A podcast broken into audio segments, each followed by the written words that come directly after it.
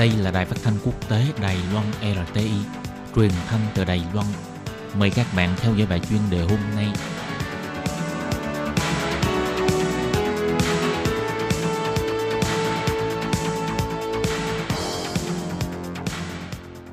Minh Hà xin kính chào quý vị và các bạn.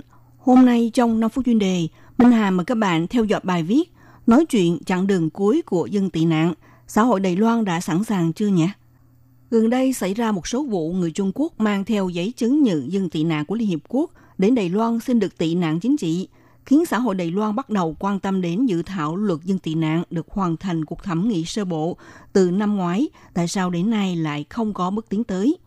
Các chính đảng thông qua đồng ý các thẩm nghị lần một cũng tượng trưng rằng không có phản đối hướng đi tiếp theo. Nhưng liệu có thể thông qua phê chuẩn vòng ba hay không? Trong nội bộ của các chính đảng dường như lại có nhiều lý do và cân nhắc. Đặc biệt là sau cuộc bầu cử diễn ra ngày hai mươi tư tháng mười một vừa qua, bước đi tiếp theo của chính đảng đối lập và chính đảng cầm quyền cũng sẽ lấy dân ý làm gốc. Mà có lẽ điểm mấu chốt cũng tùy thuộc vào xã hội Đài Loan đã sẵn sàng đón nhận bộ luật dân tị nạn này hay không. Suy cho cùng, Đài Loan sẽ lập ra một chế độ cư xử như thế nào đối với dân tị nạn quốc tế? Thực tế, từ năm hai nghìn không trăm lẻ năm, lúc bấy giờ đảng Dân Tiến đang cầm quyền lãnh đạo Đài Loan cũng cố gắng trả lời cho vấn đề này. Tuy nhiên, trong quá trình lập pháp, vì cân nhắc đến nhiều nguyên nhân khác nhau, nên khiến dự luật nhân quyền này cứ thế chuyển đi chuyển lại giữa Viện Hành Chính và Viện Lập pháp mà cuối cùng không có bước tiến mới. Nhìn một cách tổng quát, vấn đề gốc của nó là đối với nhân dân sinh sống ở khu vực Trung Quốc đại lục có được phép áp dụng theo luật dân tị nạn hay không. Viện Lập pháp đã thảo luận biết bao lần về vấn đề này. Cuối cùng vào tháng bảy năm hai nghìn không trăm mười sáu, thông qua cuộc thẩm nghị đầu tiên, còn vấn đề bó tay, tại vì là Pháp thì xử lý theo cách tách riêng ra. Trong điều luật của cuộc thẩm nghị đã xem người nước ngoài hay người không có quốc tịch làm chủ thể pháp luật, nhưng đồng thời đi kèm với văn bản của luật quan hệ về dân dân hai bờ eo biển để xin cấp chứng nhận là dân tị nạn. Như vậy sẽ giúp cho cư dân ở Trung Quốc đại lục cũng được hưởng ưu đãi này.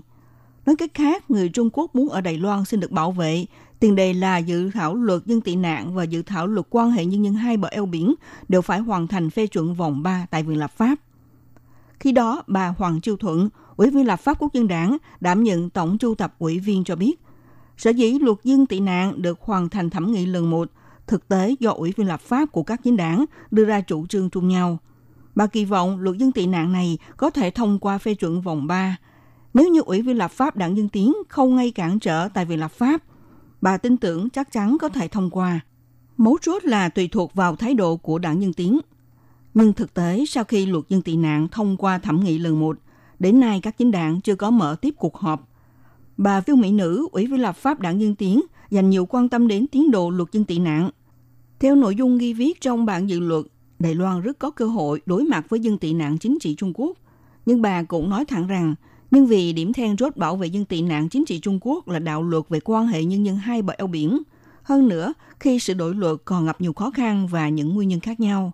Vì vậy, cho dù có thông qua vòng ba phê chuẩn luật dân tị nạn, cũng không thể giúp đỡ cho dân tị nạn Trung Quốc.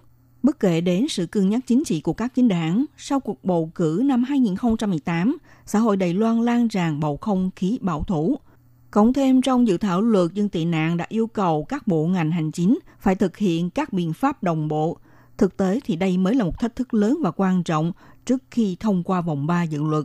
Ủy viên Lập pháp Bill Mỹ Nữ nói rằng, từ kết quả của cuộc trưng cầu dân ý đã phản ảnh lên giá trị xã hội không chỉ rối loạn, thậm chí rất dễ bị kích động. Cho nên trước khi thông qua vòng ba thì phải làm tốt mọi chuẩn bị. Vì có nên thông qua vòng ba luật dân tị nạn hay không?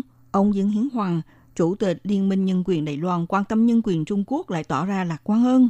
Ông cho rằng một khi các chính đảng có thể hợp tác hoàn thành cuộc thẩm nghị sơ bộ, muốn thông qua vòng ba cũng chẳng có vấn đề.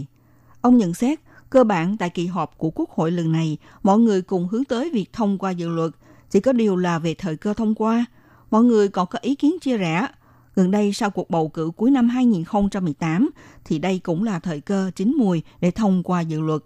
Các bạn thân mến, các bạn vừa theo dõi bài chuyên đề hôm nay của Đài rờ tê i với bài viết nói chuyện chặng đường cuối của dân tị nạn, xã hội Đài Loan đã sẵn sàng chưa nhỉ? Bài viết này do Minh Hà biên tập và thực hiện. Xin cảm ơn sự theo dõi của quý vị.